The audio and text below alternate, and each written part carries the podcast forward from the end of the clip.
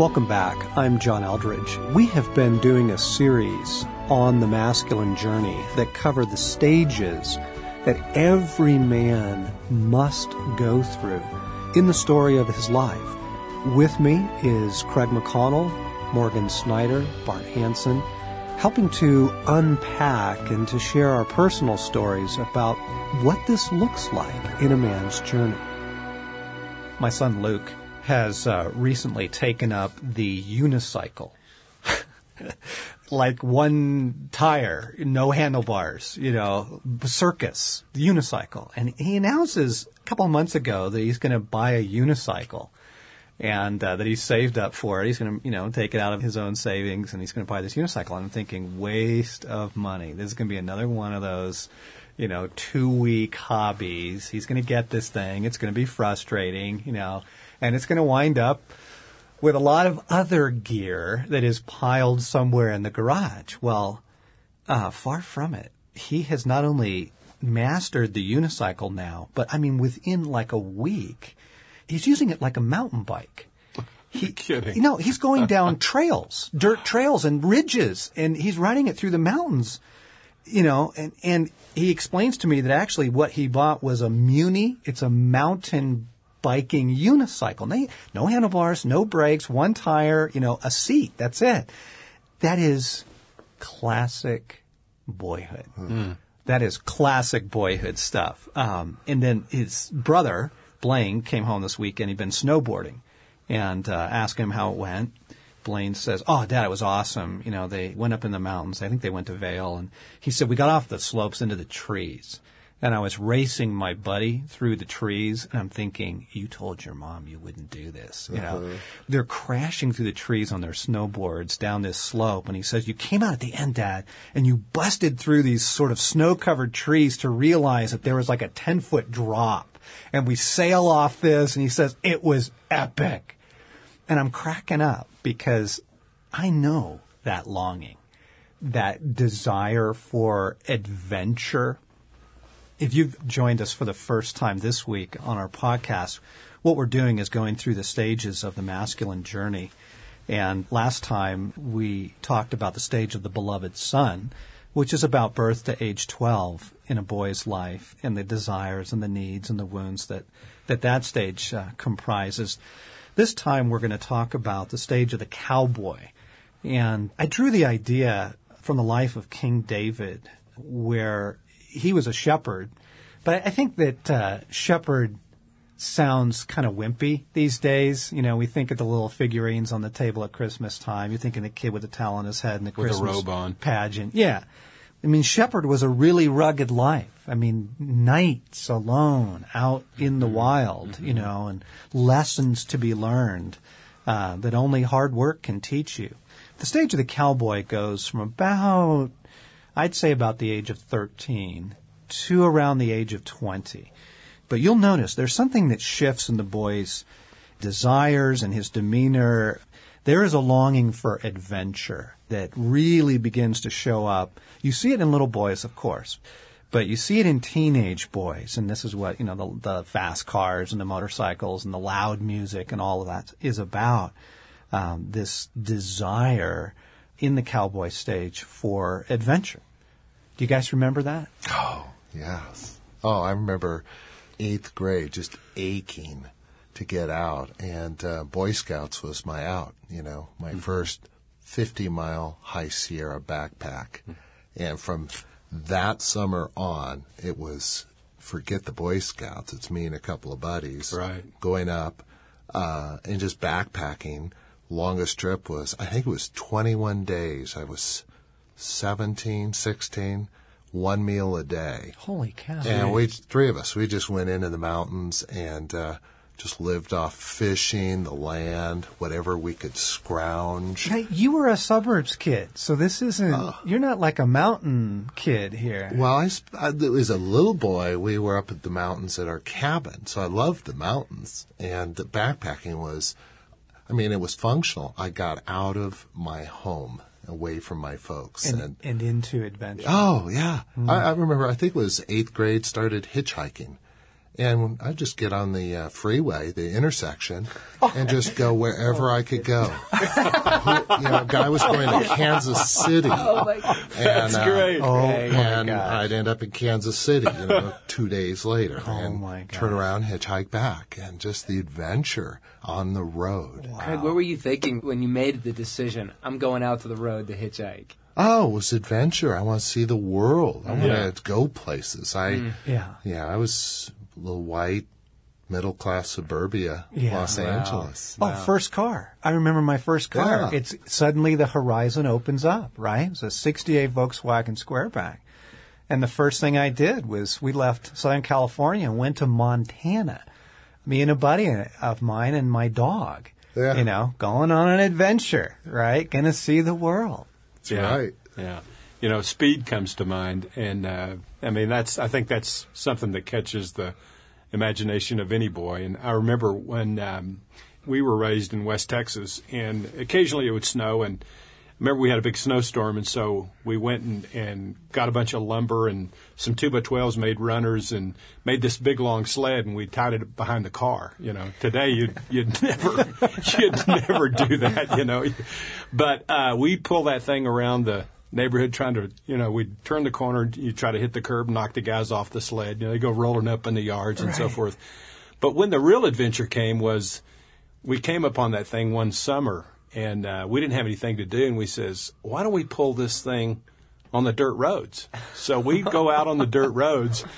We went to the to the uh, Army-Navy store, and we got an old gas mask, and you put the gas mask on, put an Army coat on, and we tied this thing right up behind the bumper with about a five-foot rope, and to see how fast we could get going on dirt oh, roads with this thing. Oh, my gosh.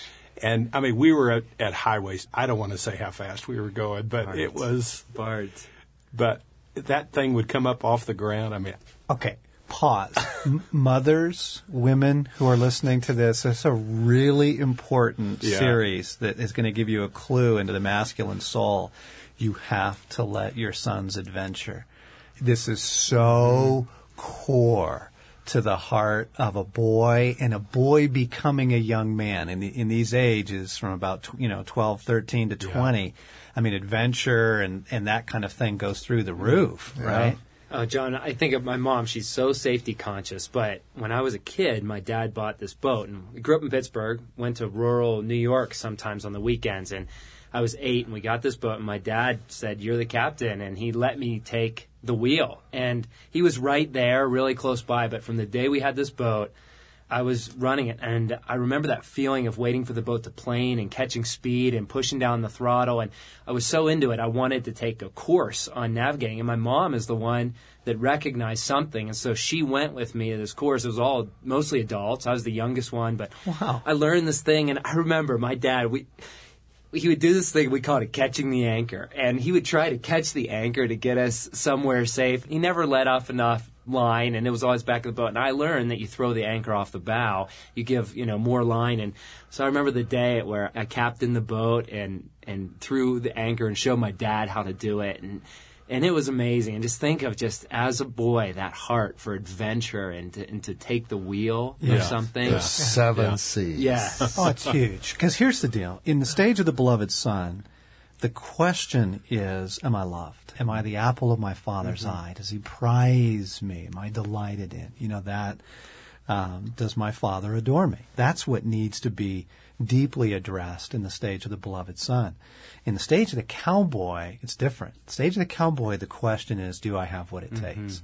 And it is the core question of the masculine journey, and most of what men are doing every day is looking for some kind of validation. I mean, it, it's deep in the fiber of a man's being, this mm-hmm. this yearning for validation. And part of it comes through adventure, right?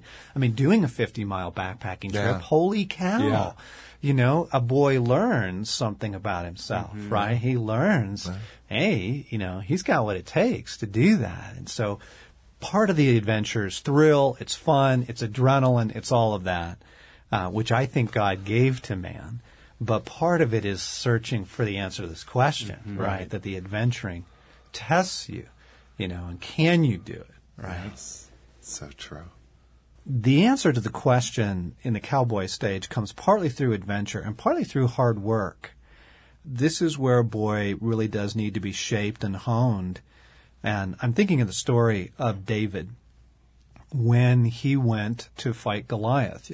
You probably recall the story. He actually was sent by his father to simply check on his brothers, right? Israel's at war against the Philistines. David shows up, and everybody's scared to death because there's this mercenary, this giant of a man, who's taunting the army saying, hey, just send one guy out, you know, and we'll do this thing, mano a mano, you know. David says, I'll go. And everyone tries to talk him out of it. And, so, you know, Saul, the king, says, look, son, we really, really appreciate your enthusiasm. David's probably a teenager, probably about sixteen, seventeen maybe. And uh, he says, look, this guy's a trained killer. You know, appreciate your courage, young man, but don't do it. And David says, no, I have been a shepherd in the field watching my father's flock. And when a lion or a bear came and attacked the flock, mm. I attacked the lion and the bear, and I rescued the sheep from their mouth. The God who helped me then will help me now. And you go, holy cow. I mean, David knew something about himself and about God that he had learned in this stage. He knows that he has what it takes. And he learned that through testing, through hard work, through challenges, trials, right? The lion and the bear, whoa, you know. Mm-hmm. Do you guys remember that? Was that a part of your... a part of your teenage years? I think for me, um, I made my life work through hard work. Uh, I felt I could win my dad's affirmation. Uh, so part of it was brokenness, but part of it was just the masculine heart. Mm-hmm. And and so I would go out and try to find the hardest job I could find. You know, I lied about my age to get on a demolition crew when I was fifteen years old. And I got hurt a couple times that, that summer. But, you know, I pushed through a whole lot of things, and, I mean, it taught me so much, and it built my confidence that I just I kept on with that. And so, I mean, hard work has been um, something during that stage of my life that was just part of my life. You know, I look back on that with fondness because it did teach me a lot, and it did answer a lot of my question, and I did get a lot of confidence from mm-hmm. that. But I had to find it pretty much on my own. And then I look back on it now, and I see that there was a broken side of that that was driving me in this direction. But, yeah, it was – hard work was a big part of my life. Mm. Craig, what about you? Yeah, I spent a lot of time with my great-grandparents and my grandparents growing up. And I didn't naturally gravitate to hard work, but their work ethic was phenomenal, and it was always chores. You know, I talk about being up at our cabin and running around and having fun. Well, that was after, you know, three, four hours of raking pine needles, you know. And there were, it was just this work ethic that play yes. came after work, and you yes. worked hard yeah. before you played. And uh, but I wasn't like you, Bart, running out looking for hard work, but I had to do it. Yeah, yeah. My dad was good with tools. He was raised, you see, as a farm kid, right? And then he moved to the city, and he married a city gal. And but he would work. He had a little workshop off the garage, and he'd do a lot of little wood projects and, mm. and certainly home repairs and that kind of thing. And I really am grateful for that one piece. I, kind of before his, his hardcore alcoholism set in, he taught me how to use tools, mm-hmm. power saws, pipe wrenches, you know, that kind of thing. And and then when I went to my grandfather's ranch, Um, I can still recall a very simple story that for some reason affected me very deeply. My grandfather was getting on in years, and so he would take a nap every afternoon. We'd go out in the morning, and we'd ride, and we'd check on the herd, or we'd throw out hay or, or uh, check irrigation or whatever needed to be done. And then we'd come back and have lunch, and he'd take a nap. And so I'm kind of kicking around, you know. I'm seventeen. I'm just dying, right, to do something, either adventure or work or something. And he told me that when he was uh, going to get up from his nap this one afternoon, we needed to go out and fix this stock tank. The valve on the stock tank was jammed, and it, it wasn't bringing water to the livestock. And so while he was sleeping, I went out and did it. And I just kind of tinkered with it and figured out what was wrong and installed the new valve. But what was the remarkable thing was his reaction when he woke mm. up and said, okay, let's go. And I said, well, we don't need to. I took care of it. He was blown wow. away. Mm. as soon as he gets on the phone to my dad, you know, to give him the update for the week, that's the story he tells mm, him. Right. Answering the question, mm-hmm. wow, son, you've got what it takes. Mm-hmm. Whoa, I am impressed with mm-hmm. you, right? Mm-hmm. You amaze me. The way a boy gets the answer mm-hmm. to the core question, mm-hmm. right? right? So do you feel like that question got answered in your cowboy years? Do you feel like you're living now knowing that? I have what it takes. I go back to that work thing, and it, I think that got answered in a lot of ways. I mean, John, I mean, what comes to mind for me is I used to change truck and tractor tires, and nothing gave me more satisfaction than to be sent out in a service truck and go out in the middle of a of a plowed field and jack a combine up and change the tire and get it back and get it going again. And to driving off, to me, that was the – it's like I conquered the world. Mm-hmm. I mean, there was such – self-satisfaction from that, and that I did that. I came out here. I had what it took to, to do all of that. I mean, there was just a lot of satisfaction for me in that. Mm. You know, John, answering that question, uh, looking back, I think an outsider would observe my youth and, and young manhood as kind of typically normal. Mm. Um, but for me to answer that question, I'd say at the time that question wasn't answered. I don't think that question was answered for me mm. till much later in life. Right. Maybe in some small way, but not in a deep, profound way. Yeah. It just felt like I fit in, and I was kind of normal, you know, but it wasn't until later that I realized that, the importance of that question and how it hadn't been answered. Yes. Yeah. Hmm.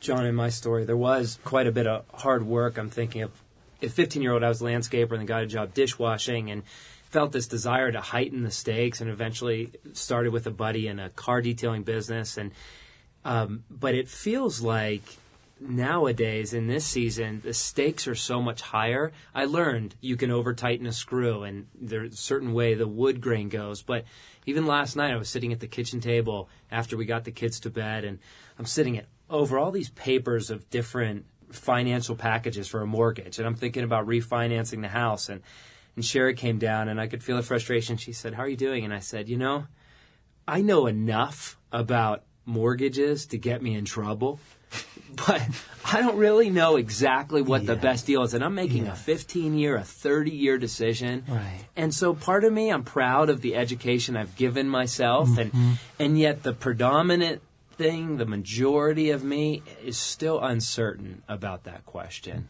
Okay, see, that's the test, is that however we might interpret our past, how do you feel now as a man? Mm-hmm. I'm thinking especially of the guys who are listening, but women, you can look at your sons, your your boyfriends, your husbands, and you can see this need for this question to get answered. Are you afraid? You know, and where are you afraid in your mm-hmm. life? Is it finances? Is it work? Is it talking to your eighteen-year-old daughter about the guy she's dating? Are you absolutely, utterly confident in every area of your mm-hmm. life? Do you just approach everything with, "Hey, I got no problem with this. Mm-hmm. I love speaking in front of people. Never feel nervous about that. Love talking to my son about girls. Don't feel any problem about that. I love approaching my wife, you know, and initiating difficult conversation with her. Mm-hmm. No problem about that." There is this doubt, this uncertainty that plagues every man, and because it's connected to this mm-hmm. in the stage of the cowboy. And I would suggest that probably the deepest wounds a man takes are in the stage of the beloved son and the stage of the cowboy, where you don't know that you're loved mm-hmm. and you don't know that you have what it takes. And this is where the offer of the Christian faith absolutely astounded me. You know, as I was thinking through these stages and working on the book, The Way of the Wild Heart, which we just are about to re-release as Fathered by God, as I was working through all that, I was realizing, wait a second, God offers to be our Father. Mm-hmm. God offers love, and He offers validation. I mean, Jesus is baptized. Yeah. He comes up out of the water, and the Father says, "I adore you, and you have what it takes." Right? Right? You are my beloved son. He needs to hear that. And I am so proud of you. You are the real deal, right? Mm. In you, I am so pleased, mm. you know, and there's the core need.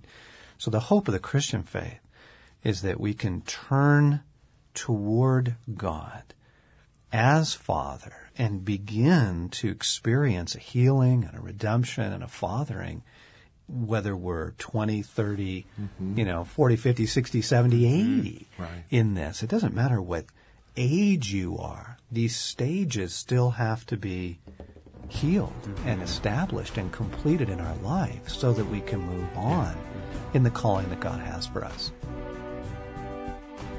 I hope that you have enjoyed the conversation. I hope you've been stirred by it, encouraged by it, both men and women. This is the series of podcasts on the stages of the masculine journey, from boyhood to cowboy, warrior, lover, king, and sage. If you would like to hear this live, we are hitting the road this spring. It's called Fathered by God, an evening for men and the women who love them. It'll be a fifteen-city tour. For information on the tour and how to get tickets, come to Fathered by God dot com or Ransomed Heart dot com.